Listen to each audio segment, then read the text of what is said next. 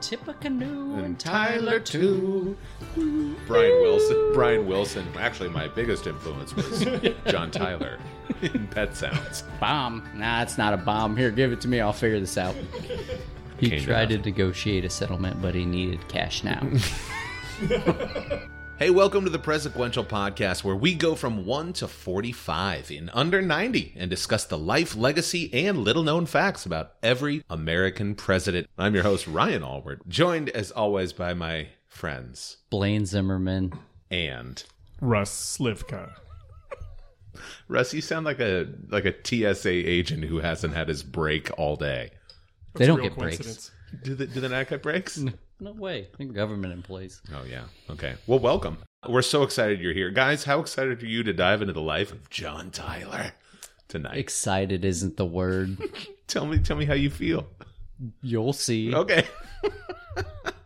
Blaine, besides choosing the presidential biographies that we read for the show, and we should say the name of the show, Presequential, because we go sequentially through the presidents, uh, you also name the episodes. What are we calling tonight's uh, episode? Episode 10 on John Tyler. The accident. Oh, my.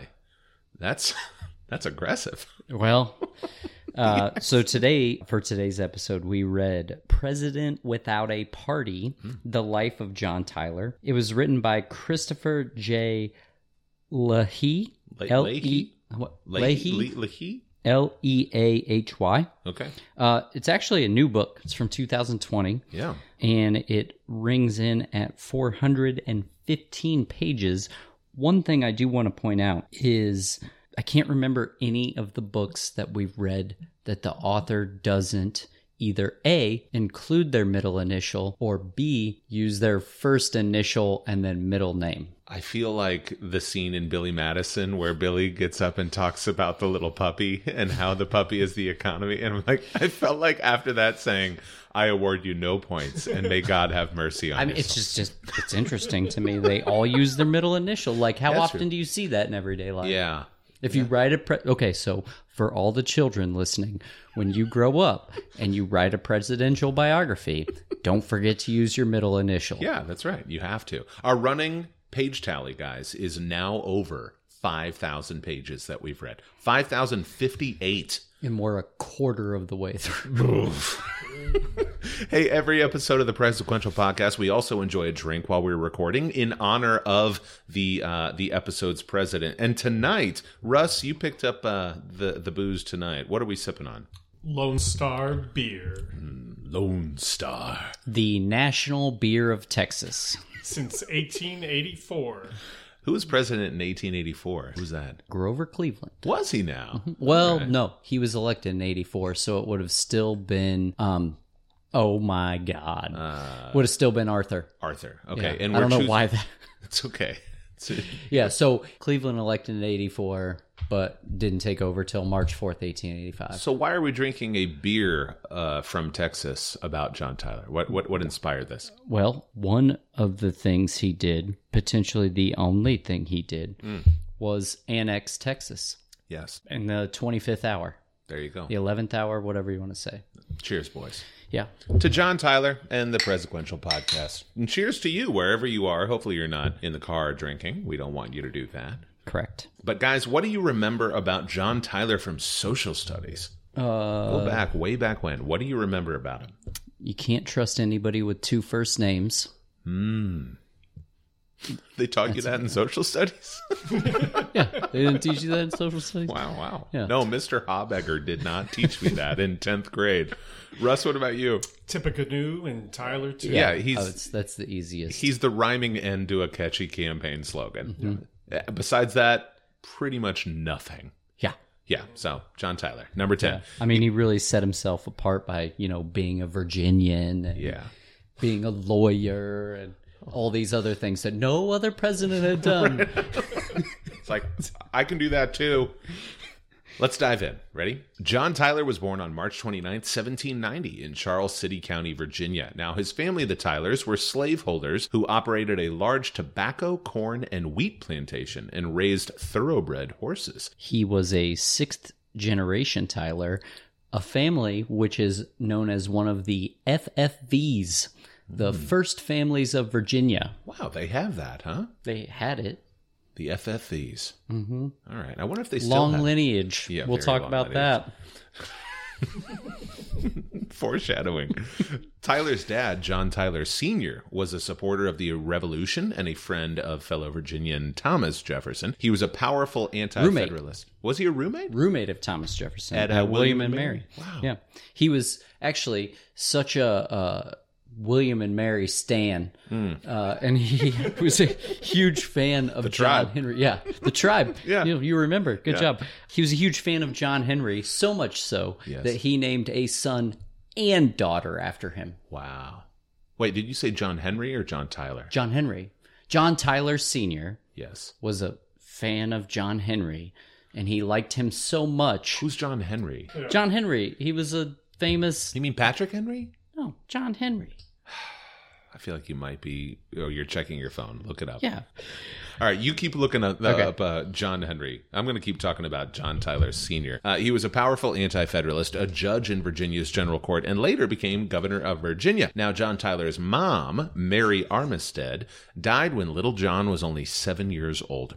John had five sisters and two brothers. He entered the College of William and Mary Preparatory School at the age of 12 and continued it until graduation in 1807. He was a really good student, excelling in economics, and after graduation, he studied law with his father and then with Edmund Randolph, the first U.S. Attorney General.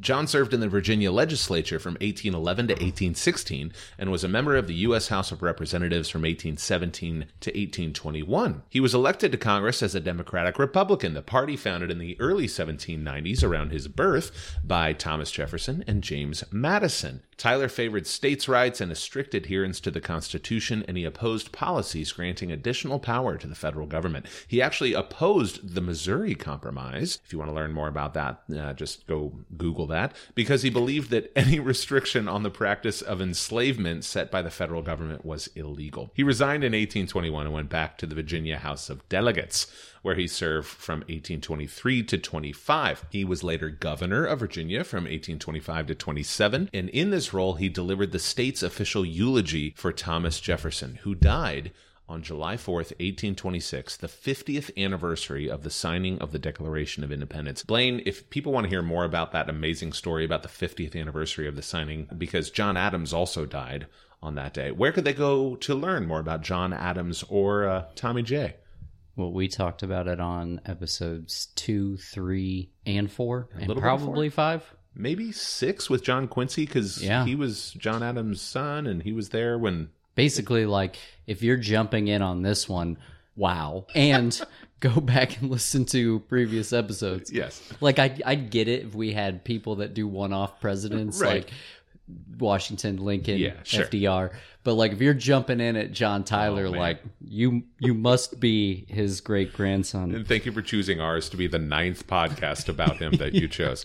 Uh, Tyler was elected to the U.S. Senate in 1827 and actually within five years became an opponent of 7th President Andrew Jackson's policies. He resigned his Senate seat in 1836 and switched parties, becoming a Whig. Okay, there's a couple things to unpack here. Go I ahead. can't find the John Henry passage. I didn't write the page number.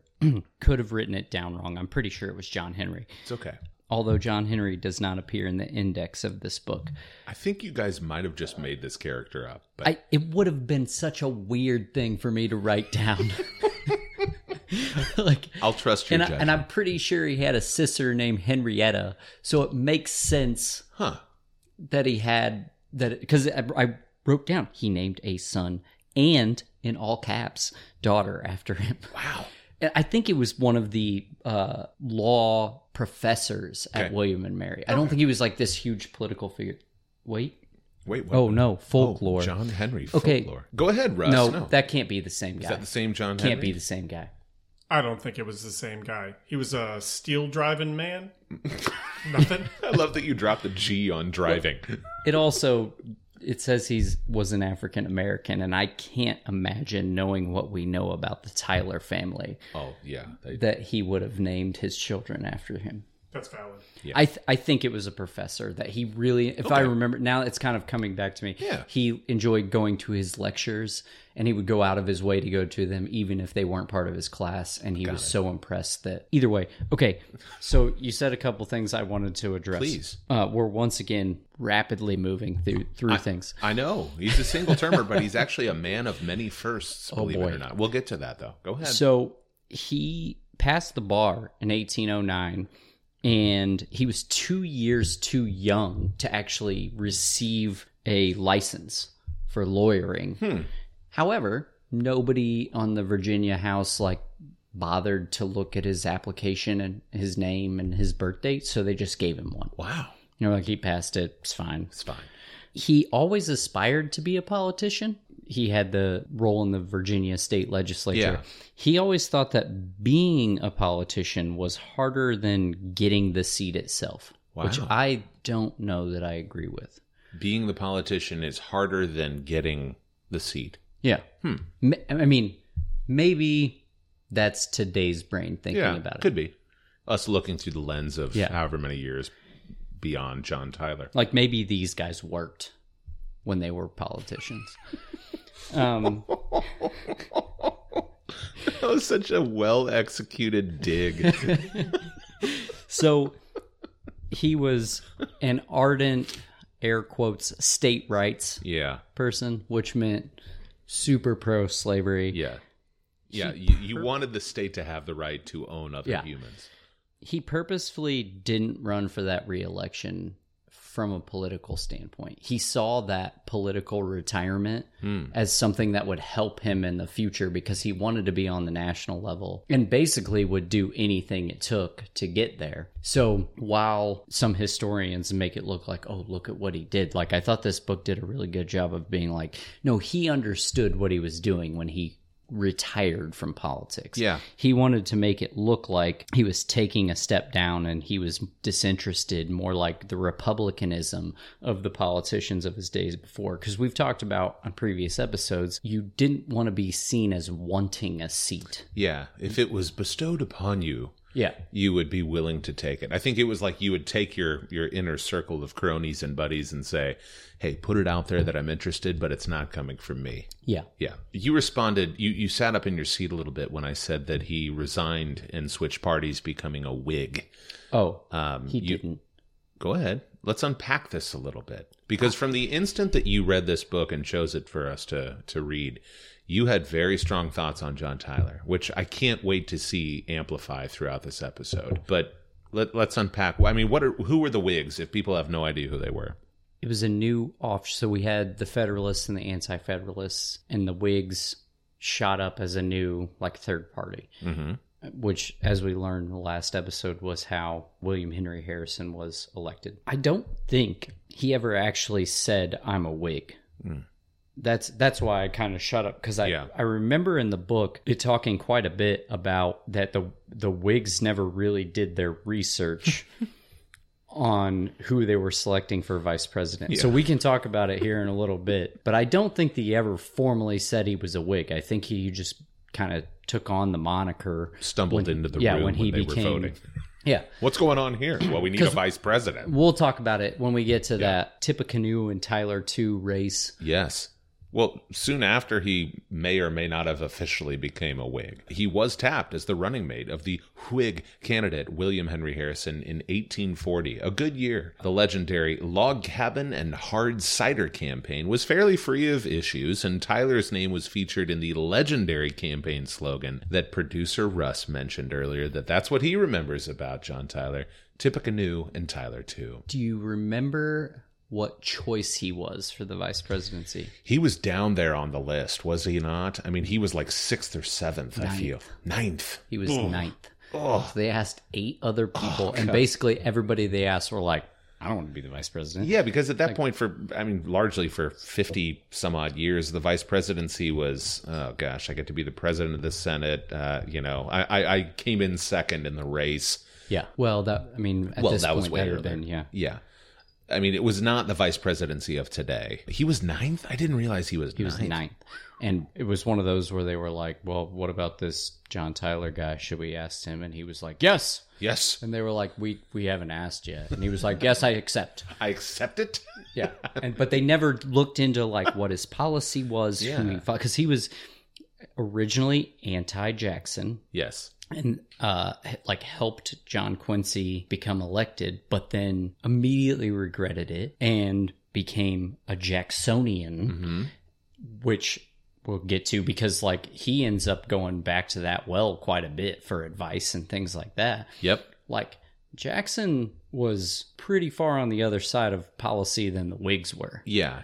Jackson, the founder of the Democrat Party, largely, um, gosh, what year was that? Where the, the corrupt bargain was that 24? 1824. Then he sets out to make these next four years of his life to take down John Quincy Adams, gets into power. He's the people's president, Martin Van Buren shortly after him, and then William Henry Harrison, then John Tyler. But then when Jackson was president, he flip flops again. Tyler, he Yes. as in Tyler, flip flops again and Correct. starts rejecting his nominations. Yeah. it was he was a weird, like back and forth politician. Yeah, there's a theme throughout not just his presidency, but really his entire life of politics where he is confounding people of, "Well, dude, where do you stand?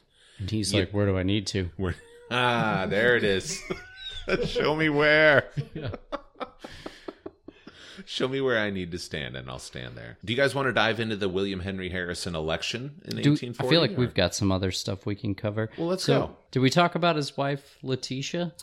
uh, we didn't talk about Letitia, but One of the probably first unique president wife names? Because up till now it was like Mary, Emily. Abigail. Yeah. yeah, Like Letitia. um, nine kids. Yeah, nine kids. Uh, she was in poor health.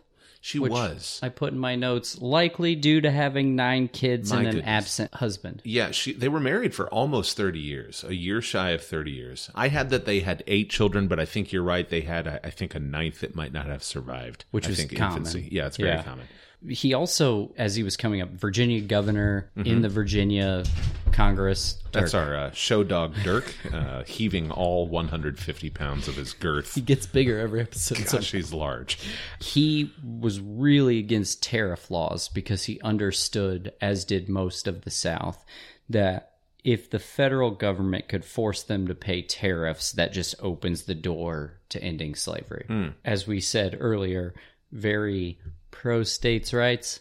Wink, wink. Mm-hmm. So Yeah, so he was against national tariff laws. So yeah, like I think that covers Letitia everything. and, and the tariffs. leading- leading She up- actually died. She became the first president's wife to pass away while her husband was in the White Oh, House. we're not there yet. I know we're not, but I'm just. He did sell one of his slaves to pay his way to Washington. Wow. When he was a congressman? wow. Yeah, because he was super. He was another. Yeah, land, Land rich, rich, cash cash poor. Oh, we should say that together again. Jinx. We, that's one's good. it baffles me that up to this point, we're about to start running for the presidency and Yep. vice presidency. Yeah, And no one's really done their research on the guy they said was going to be vice president Yeah. because, like, if they had, and obviously they've never run into a situation like with what happened. hmm foreshadowing. they would have said, "Is this the guy we want?" Yeah, Like, do do we even know that he believes the things we believe? that's kind of on the Whigs, is it not? I mean, Oh, that's- that's- 100%, That's like- on them. I mean, how many of you voted for Whig in the last election? You didn't, because they screwed up so bad. They only existed for like two presidential cycles. Lincoln was a Whig. Lincoln was a Whig, oh, and early as a in his senator. Career. Yeah, as a senator. Yeah, Yeah. because they were gone by the time he was president. Why did Why did they add the H to Whig? Well, I mean, why, what what is a Whig? What was that like a colloquial term back in the day? Producer Russ, can you look that up? What's the derivation behind behind Whig? Of course, would love to. please do that. All right, so let's tip a canoe and, Tyler Tyler too. too. Tippecanoe is, of course, the name of the battle that uh, William Henry Harrison fought and won. If you want to learn more about that, you can go to episode nine of the Consequential podcast called "The Frontiersman." The Hoosier The Hoosier. That's right. Who what was the Frontiersman? That was Jackson. Jackson. Yeah, the Hoosier. Blaine, you come up with really good names for these. Thank you. One of these times I'm going to get it wrong. Uh, when you put me on the spot, yeah.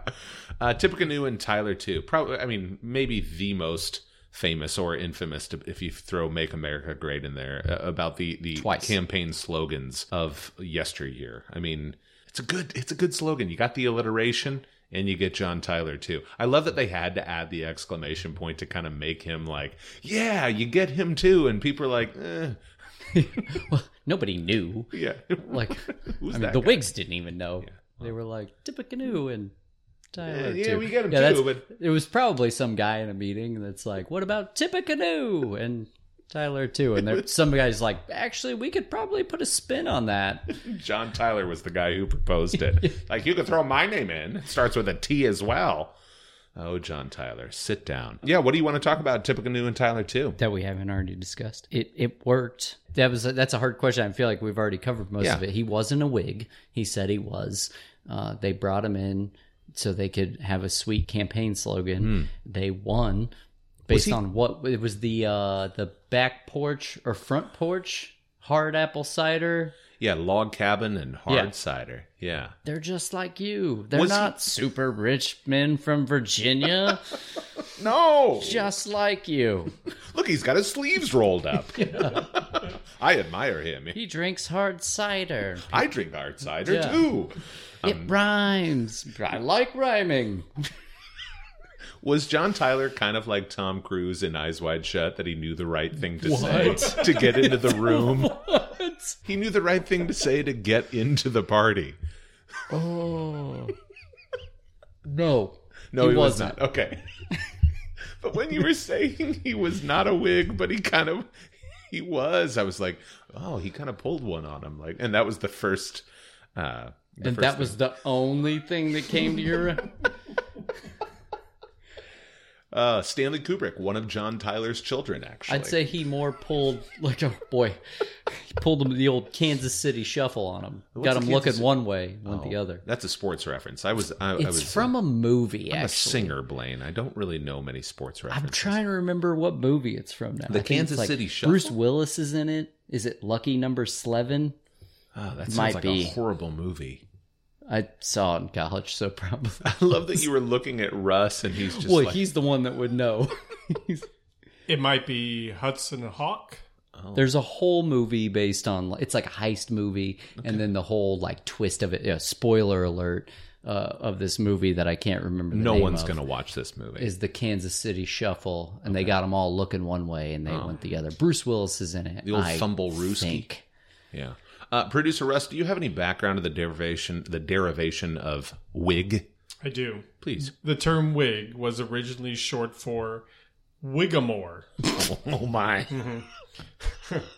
a term meaning cattle driver. Oh, okay. Speaking of the Kansas City shovel, used to describe Western Scots who came to Leith for corn. That makes sense. Yeah, these two rich Virginians definitely fit that mold. A wigamore? Yeah, Wigamore.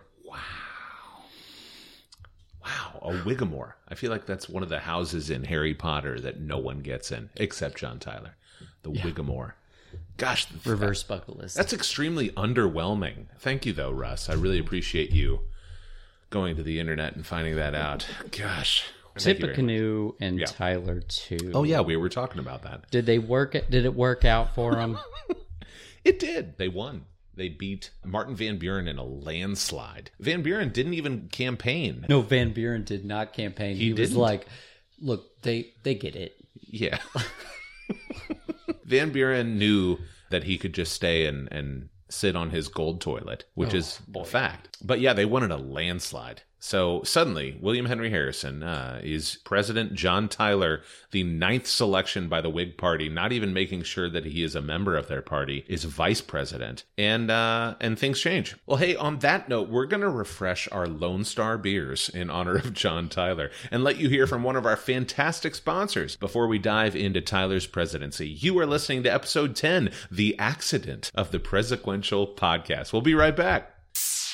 Whether you're just starting out, well on your way to living your dream, or eagerly approaching retirement, make sure you're financially prepared to achieve a lifetime of goals. Zach Cerruti Rob Novotny and their team at Northwestern Mutual can help you reach them with a personalized financial plan. They apply time tested strategies, providing education and expert advice to help you make decisions based on your priorities. As your circumstances and priorities change over time, they will work with you to revise your plan so you can meet each of life's challenges head on and celebrate your accomplishments along the way. Zach and Rob and their team at Northwestern Mutual will be able to unpack ideas that can leave you and your family well planned. To learn more, visit the link in our show notes or email Rob at robert.novotny at nm.com. That's robert.novotny at nm.com.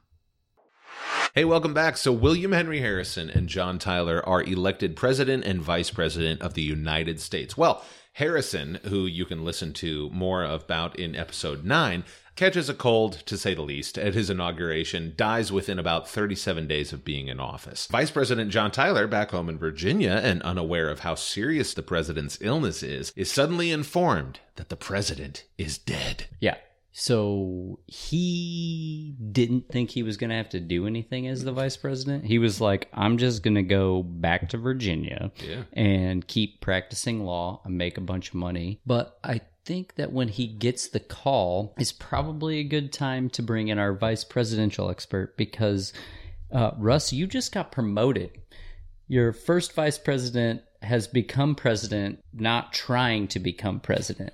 Correct. I mean, obviously, before we've had vice presidents become president, but through more official means. So, uh, did anyone know what to do? No, this was the first time that a president had died in office after 31 days. Clutch your pearls. Yeah. How dare he? Tyler's just back in his house in Virginia playing his theremin. He had a theremin.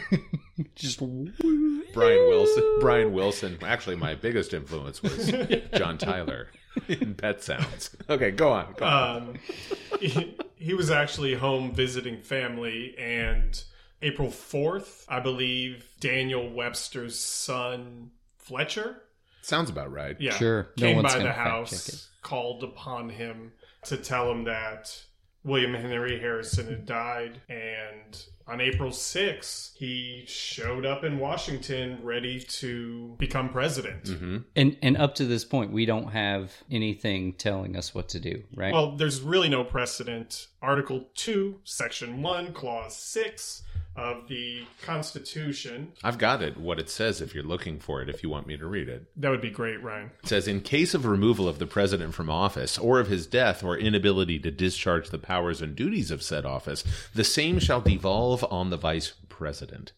so the question at this point becomes: Does Tyler become president, Mm-hmm. or does he? Assume the duties and responsibilities while we figure out who should be the president. yes is correct? he an acting president or is he actually the president And so, what did he do? He walked into Washington and basically took the role of president. So instead of being acting president, taking on the role of vice president, but all the duties of the president, he went to Congress and said, I am going to become the acting president. Basically, said it, didn't ask, Yeah. just setting uh, what they call the Tyler precedent moving forward. So, what we know today as if the president dies, the vice president immediately gets sworn into office and a vice president is then elected.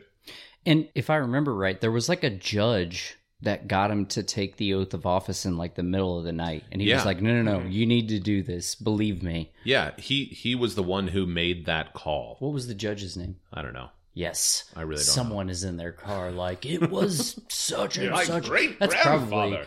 my favorite part about this journey so far is all of the things we've gotten wrong and made people very angry yeah we about. read one book we're not trying to be experts on this uh, i've got quiz time for both of you quiz Mm-hmm. Okay. time you ready for this can you name the seven vice presidents who became president under the tyler precedent Okay. Tyler okay got one. Nice. There you go. All right. Yeah. Johnson. Okay.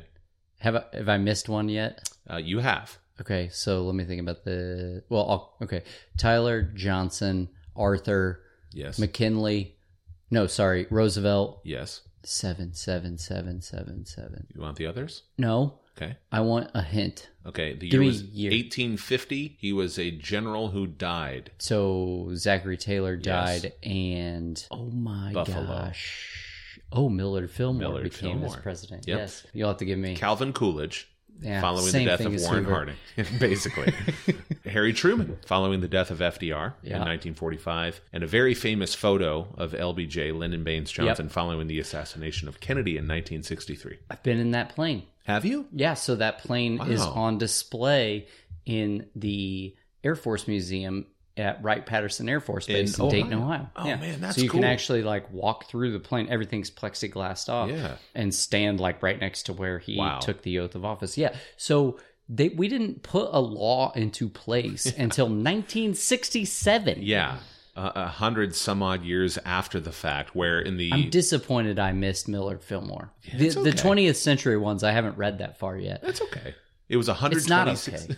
126 years later. The 25th Amendment, which is somewhat timely. I mean, we're recording Ugh. this right now in January, mere days before the inauguration of Joe Biden. You know, of just this conversation where the 25th Amendment comes up. You know Uh, what's funny is I wish you wouldn't have said that because what's the day of release for this episode? Uh, this one is coming Like out. May, June. I think it's 14 days prior to June 9th. So, whatever that Yeah, date so is. May. yeah, So late May. who knows what's happened between now and May? But you know what? We're having a good time Yeah. talking about John Tyler. Good job on that quiz, boys. Uh, cheers to you all, uh, wherever you're listening. You are listening to the Presequential podcast. I mean, I where we was go it from- a good job? Yeah, it was I a feel like I got sufficient- more than normal people, but I feel like I also should have known more. should have. Yeah, I'm. Being as that we're sitting behind microphones pretending to know things. In you, in your defense, I'm the only one with my laptop open. You've got chicken scratch scrawlings on your your field notes notebook. And in your defense, I'm the vice presidential expert. That's right. Thank you, Russ. He said, taking a swig of his beer. So he refused to answer letters addressed to acting president or vice Yeah, president. he would send them like- back. Yep. Yeah. I love that about Which is like real similar. This is like the one thing he had in common with Washington when he wouldn't reply to the letter with the et cetera, et cetera. Was that the uh, the Howe brothers uh, Yeah. demanding his Yeah. surrender or whatever? he was He's- like, and how? it was Esquire, right? He- he- Yeah. It was private citizen versus a general. Uh, let's get into his presidency. I mean, he he basically. Or Russ, do you have anything else about uh, John Tyler as vice president? Anything around there? Outside of having a time machine to play a theremin. Uh, No, you were right. There was quite a few people that were upset that he Quincy was one of them. John Quincy Adams was really upset. Nicknamed him his accidency. So John Quincy Adams came up with that. Correct. This, the irony of this. Do you remember what John Quincy Adams' dad, John Adams, was called? His rotundity. yes. I love nicknames that come around where he's like, "Wait a second, where have I heard this? Let's call him his something." Yeah. Oh, yeah. His He's like, what they call daddy? Dad, what do they call you? And he was like, oh, The smartest that's man alive." you're Dead. no, Quincy was the smartest man That's alive. right, he was. All right, Um, so he be- he becomes president. He's officially sworn in on April sixth, 1841. So he does establish the precedent of the dead president. Well, by the way, thank you, Russ. Um, Thank you. so he establishes the precedent of the president, the deceased president, laying in state in the East Room of the White House, Yes, yes. which is several still others. something Uh-huh. I, I don't want to say we do to this day. Who knows? Yeah. But that we've done up till now. Six of the seven other presidents who've died in office have also rested in the East Room. as well as some wives, correct? I wouldn't be surprised if they had. Okay. It's the large at the point, and and I think still now maybe it's the biggest room in the White House at that time. So it sort of makes sense where if you're going to have a lot of people coming through, So as we get into this, it's important to note he was really determined to like make a mark and Yeah. not just be like this lame duck not Yeah. voted in. Maybe you could argue that he wasn't as successful at it as really- someone like Teddy Roosevelt. Right. Oh man, talk about comparing apples and oranges. Good night.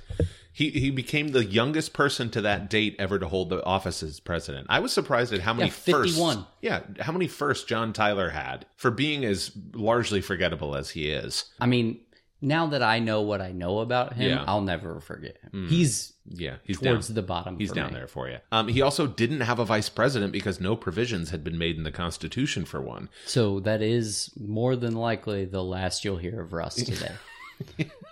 Couple fun things while he was in the White House. Go A ahead. tornado touchdown. Oh wait, what? Uh, April 11th, 1844. okay, you're zooming think- ahead a little bit, but like a tornado. Yeah. Yeah, it's Either okay. way, that's wild. Like, yeah, Washington, D.C. then is not what Washington, D.C. now is. correct. There were considerably less National Guardsmen and there were less buildings and it was less of a city than remember we're recording in January.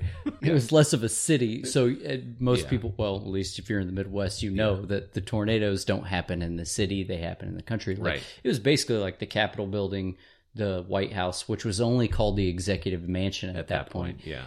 I mean, we didn't even have the Washington Monument done yet. I think it, yeah, I'm currently, when we're recording this right now, reading the Lincoln book. So we read the books at different times that we Yeah. record the podcast. And I think around that time, the, the Washington Monument was being built, but it was also like a, a corral for farm animals or something. Yeah. So, Mm-hmm. yeah, it it's- wasn't completed until Arthur. Okay. Oh, I didn't know that. Yeah, it took a while.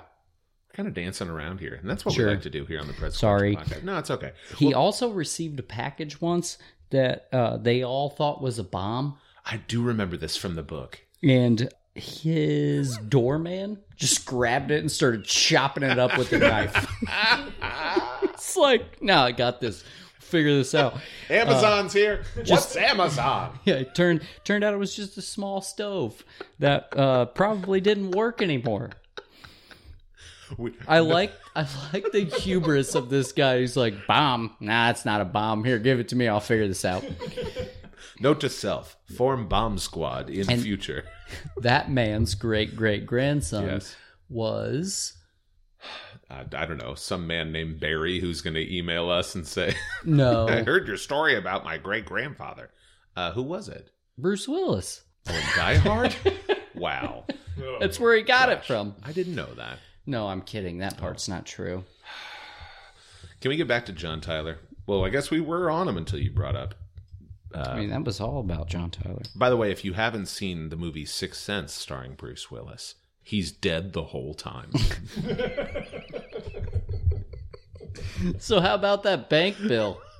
yeah. So he immediately, Tyler, immediately meets resistance from the cabinet that he inherited from uh, Harrison. When a bill reauthorizing a new national bank came to his desk, he vetoed it, even though his party was for it, and his cabinet asked him to allow it to pass. When he vetoed a second bill without the cabinet support, every member of the cabinet resigned except his Secretary of State, Daniel Webster. So after this point, he has to operate as president without a party behind him at all. Yes, and they kicked him out of the party. Which is hence the name of the book. Formally- Yeah, president without a party. president without a party. They formally kicked the sitting president out of their party. we no longer claim you. Well, he was also the first president to be the subject of a serious impeachment attempt. In 1842, former president and House representative at that time, John Quincy Adams, led a committee that found Tyler had improperly used his veto power. The House later turned down a resolution of impeachment, though. You mentioned his wife, Letitia. Well, shortly after he becomes president on September 10th, 1842, she has a series of uh, debilitating strokes and dies. Tyler's daughter in law, Priscilla, assumed many of the functions of White House hostess with advice from former First Lady and Washington socialite Dolly Madison. He also like immediately started dating someone while Yes. she's still in state in the East Room because she was in state in the East Room too, correct? I wouldn't. I wouldn't put him past. it. I, I, I don't think she was. uh, No, she was buried. Um, gosh, where was she Yeah, buried? buried and like where people walk by the casket are two different things. Yeah. Well, he- yeah, less than two later, he's basically married Yeah, again. yeah, Uh, like right away. He's now 52.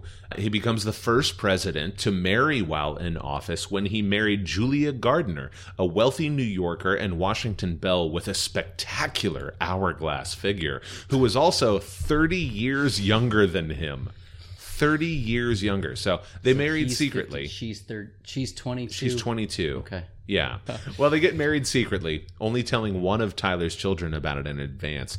Uh, his second wife, Julia, was five years younger than his oldest daughter. Think about that. who resented Julia and the marriage for Why? the rest of her life. Why? Wonder why. Hey, mom, This is a man that also ate dinner at 3.30. did he now? Wow, like an MCL Mm-hmm. Yeah, cafeteria. he was like real blue light special guy. three thirty. 3:30. Dinner? No, dinner and lunch. I call it lunch, but I think if you're Supper. old school, you call it lunch, dinner, and dinner supper. Yeah. No, he the last meal of the day He he, had supped at 3.30. at three thirty. Wow, man, that's early. Did he just fast the rest of the day, or did he just go to bed at four? I don't know. Gosh, what a weirdo. Uh, there are some bright ish sides to Tyler's largely forgotten presidency. You have to dig through a lot of muck to find them. In 1841, he signed the Preemption Act, which spurred Western settlement by allowing someone to stake a claim on 160 acres of public land and purchase it from the government. A year later, in 1842, his administration ended the Seminole War in Florida, and that same year, Tyler agreed to and Congress ratified the Webster Ashburton Treaty with Great Britain, which set the boundary between Maine and Canada and went all the way over to Oregon. So, if you've ever crossed the border between the United States and Canada, in a way, you have John Tyler to thank. Well, that treaty also nope, that's a different one. The quintuple treaty allowed us to search ships for slaves that we had with Great Britain to avoid a war because Britain was trying to get rid of Yeah. slavery worldwide because they were like, actually, we don't have it and that's rough for us. So it shouldn't be anywhere. Like Yeah. let's not pretend they did that because of humanity. They did No. it because they were like economically your people are working for free and Yeah. ours aren't and That's this right. is hard um so and that's britain so like more reason to hate them um wow in this time Oh, in I'm- that they're time. fine now Gosh, I'd like They're to hiring our apologize to football coaches all of our British listeners. yeah all of them Uh, there's one other treaty that I thought you were going to bring up that was actually a positive treaty. okay Do you want to hear about it? yeah Well, today there's a lot of talk about China. Uh, and in 1844, you guys are both rolling your eyes. Sorry. Sorry. 1844 brought the Treaty of Wanghia, which I hope I'm pronouncing correctly. everybody wang here tonight Stop. According to this treaty, under John Tyler's administration, America gained the right to trade in Chinese ports. This act also ensured that Americans would not be under Chinese jurisdiction while in China. So Tyler, John Tyler, articulated the first U.S. policy toward China in the nation's history, which I just figure because it's pretty topical over the past couple years. everybody wang here Yeah, tonight tonight. Can we talk about the USS Princeton Oh. tragedy? boy can we Do you want to dive into it? Yeah. Let's go. This is like by far the most interesting thing that happened. You could make a movie about this. Oh, easily. Yeah, this is it's crazy. Shocking that he survived it. I think- and survived the aftermath. Yes. The, the way home, the Yes. ride home.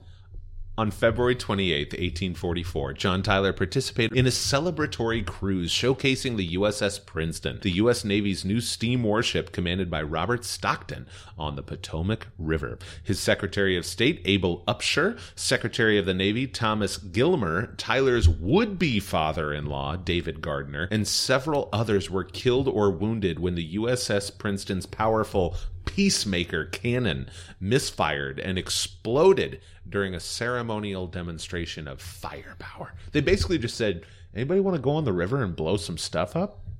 Let's go shoot off some guns. They wanted to show the battle effectiveness of this USS Princeton with the president in attendance. Yeah.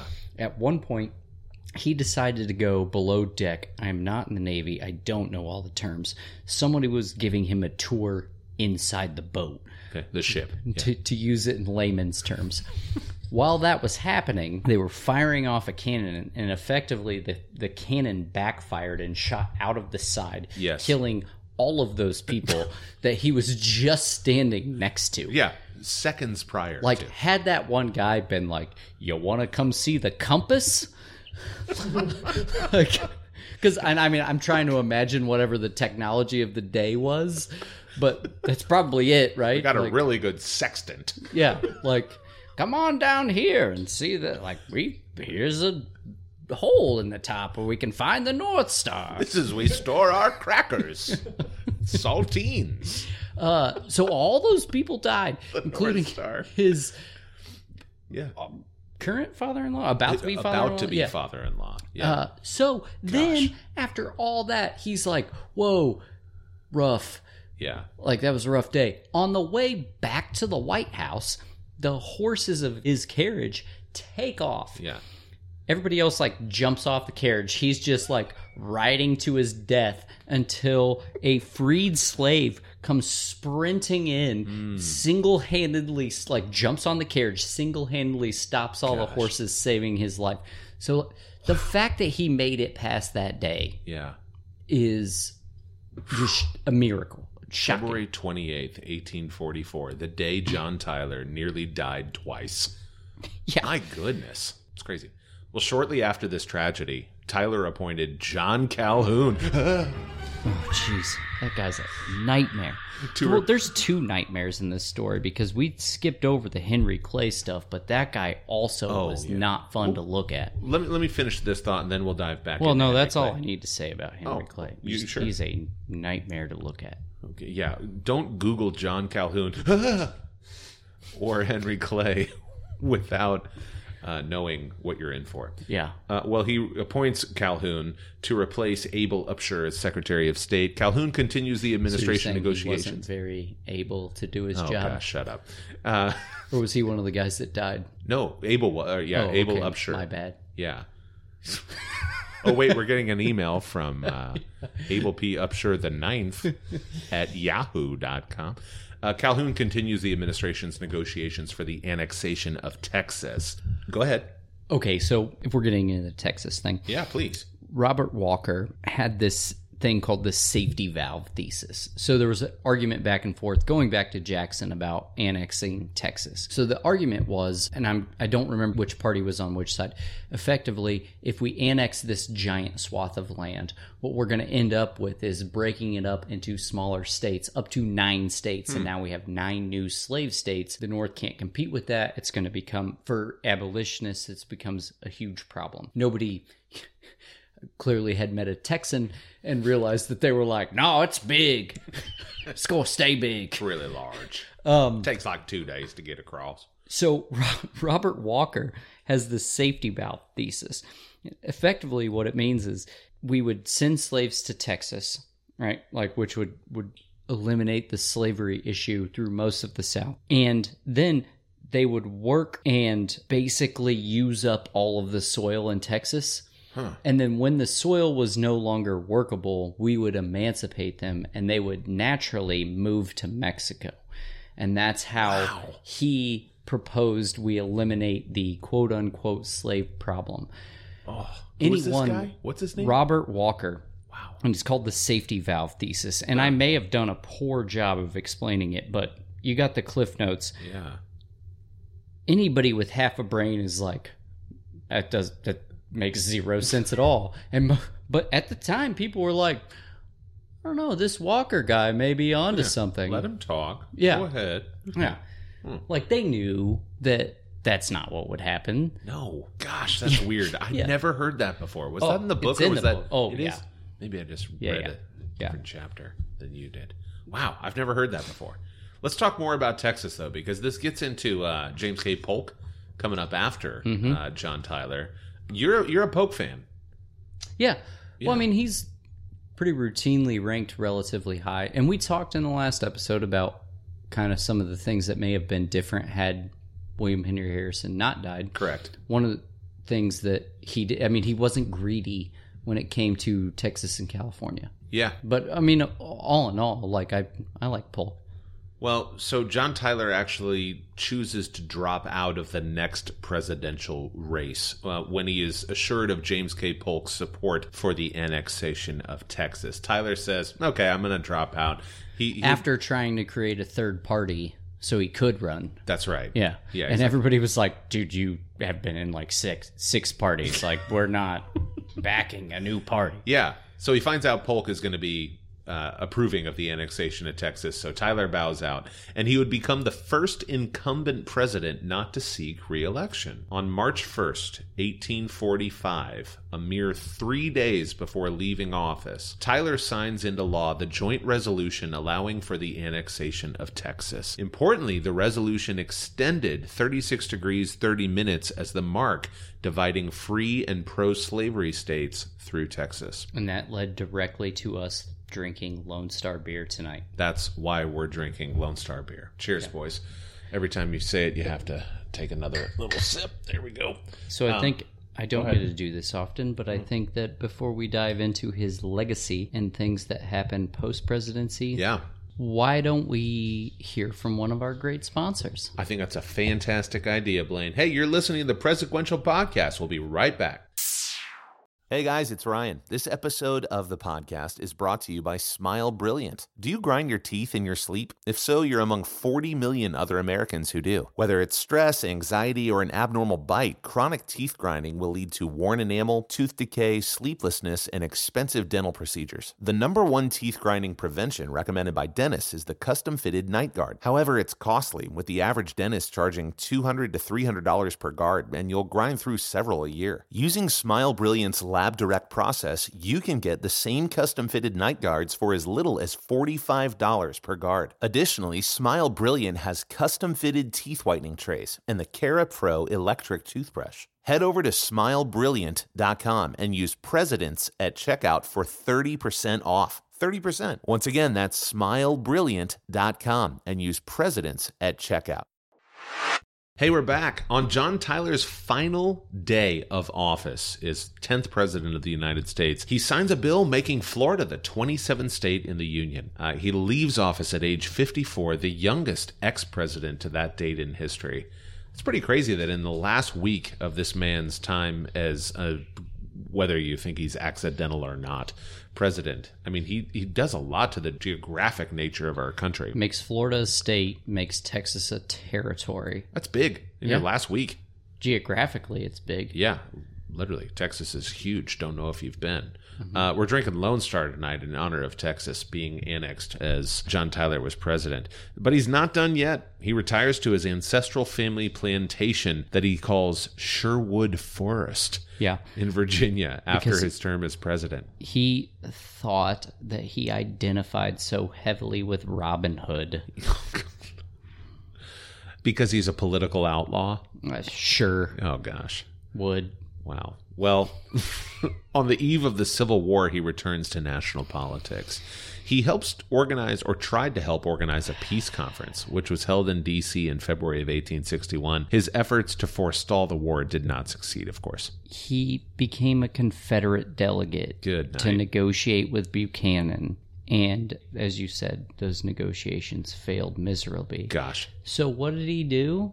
Well, Renounced his United States citizenship. gosh. And that's Like- where you lost me forever, John. Yeah. Third act. Oof. Yeah. That's a struggle. He tried to bring in other presidents as well uh, to pressure Lincoln into some sort of negotiated settlement with the pro-slavery states, and basically Martin Van Buren was like, "This, this is not good," and it he came tried to to, negotiate a settlement, but he needed cash now. to call J.G. Wentworth. oh man, yes, you said he sided with the Confederacy when his home state of Virginia seceded, and he was elected to the Confederate Congress in early 1862. However, he died before he could take his seat, so he never actually served in the Confederate government. but he did become a non-U.S. citizen. So Exactly. see, Yeah. ya. Yeah. Goodbye. See ya. He suffered from dysentery during the last years of his life, which I don't know if I'm mad at that. Um, already quite ill, he apparently suffered a fatal stroke on January 18th, 1862, at the age of 71. Five of Tyler's children served in the Confederacy during the U.S. Civil War, including his son, John Tyler Jr., as the Assistant Secretary of War. wouldn't he be the third? What's that? He was John Tyler Jr., wasn't he? Um, His dad was John Tyler. Oh yeah, maybe it was John Tyler the third. I don't know. Yeah. That's a good question. Well, Tyler had requested a simple burial before his death, but Confederate President Jefferson Davis devised a grand, politically pointed funeral, painting Tyler as this hero to the new nation. Accordingly, at his funeral in Richmond, Virginia, the Confederate capital, the coffin of the 10th President of the United States was draped with a Confederate flag. John Tyler remains the only U.S. president ever laid to rest under a flag not of the United States Not a fan. not a fan. He's got a lot of firsts, but they're not all firsts to be proud of. No. Gosh. Uh, Tyler also holds the unusual distinction of having been the only president whose death was not memorialized by the federal government. When Tyler died, President Lincoln didn't issue a proclamation mourning his passing. Flags didn't go to half staff on federal properties. The federal government actually did not officially recognize John Tyler's death until 63 years later. Would I mean it would have been weird if they would have. Yeah. If they would have been like I mean um, guys, like let's let's put this aside. He's not a member of our country anymore, Yeah. but let's memorialize Gosh. My goodness. because of all the great things he did as president. I think I read one of his family members, perhaps his daughter, raised the Confederate flag over the Capitol in Richmond. I think. I think it's in the book. Yeah. Even. Let's talk about his family members. even- go ahead. Well, well, c- before we do, Okay. can I read a little bit from his obituary in the New York Times shortly after he died? Sure. Okay. Listen to how reviled John Tyler was in the North at his death. Quote He ended his life suddenly last Friday in Richmond, going down to death amid the ruins of his native state. He himself was one of the architects of its ruin, and beneath that melancholy wreck, his name will be buried instead of being inscribed on the Capitol's monumental marble as a year ago he so much desired. End quote. That's a pretty scathing obituary. Mm-hmm. Gosh. Well, John Tyler is buried in Hollywood Cemetery in Richmond, Virginia, just mere paces from the gravesite of his predecessor and fellow Virginian fifth president, James Monroe. You guys ready to dive into the legacy of John Tyler? Yeah, interesting thing just to, to kick off the legacy part. Yeah. Or, well, I guess this is a little known fact. So let's talk about his legacy first. Okay. Well, It's he- awful. it- it is. It's basically the most sif- significant for the way it began. Sure. Um, yeah, so legacy as the first non elected president, Yes. legacy as in got Florida as a state, Yep. annexed Texas as a territory. Yes. And then that's where anything positive ends. Yeah. If you've ever heard a country song or seen a Matthew McConaughey movie, or maybe you're at Texas Roadhouse right now, somewhere just throwing eight pounds of peanut shells on the ground just because you can, tip your hat to John Tyler. Sure. That's That's about it, though. He's consistently. Everyone in Tennessee is like, are you attributing country music to Texas? yeah, right. He's consistently labeled as forgettable at best and a traitor at worst. He's ranked in the bottom five of all American presidents, according to C SPAN's Presidential Historian Survey, and currently sits in the 39th position. Deservedly so. Yeah, Although I would say I would put him last personally. Go ahead. However, I do understand that him renouncing his citizenship happened after his presidency, therefore doesn't factor into their rankings. Mm. Oh, that's a good point. That's a good asterisk. Yeah. I appreciate you giving that. But basically, the Tyler precedent is his most long lasting legacy as far as the vice presidency and how that plays out today. Yeah. I mean, it had the most uh, long-standing effects. Yeah. Mm-hmm. Like you said, seven vice presidents became presidents because of his quick action. Correct. Yes. Ready to move on to little known facts? Yeah. This is Yes. one of our favorite points It is. in, in every episode. Here we go. He Can I- vetoed nine bills during his term, more than any previous one term president, giving rise to the nickname Old Veto. Uh, and we also said that he was Because we mockingly can't dubbed- come up with a nickname back then that didn't have the word old, Old. to start it. or his, like Yeah. Oh, his accidency. Old fuss and feathers. That's right. There were, uh, I'll jump in here. Go. There was some correspondence between Julia and her sister while they were married His second wife, yeah. that, that shows that they probably uh, tried some early methods of birth control. Oh, did they? uh, based on a note that she sent her sister that has said, I have not found the French secret yet. The French Secret. Oh, like The Art of Love. Well, no, I think that there was some sort of birth control in France at the time Oh. that they had attempted, but unsuccessfully because uh, Oh, my. overall he had 15 kids. He had the most of any president ever. Uh, he fathered eight, potentially nine, uh, with his first wife, Letitia, and his second wife, Julia, bore him seven more children. The last one when Tyler was 70 years old. hmm 70. And one of his children Yes. was still alive less than a year ago. Grandchildren.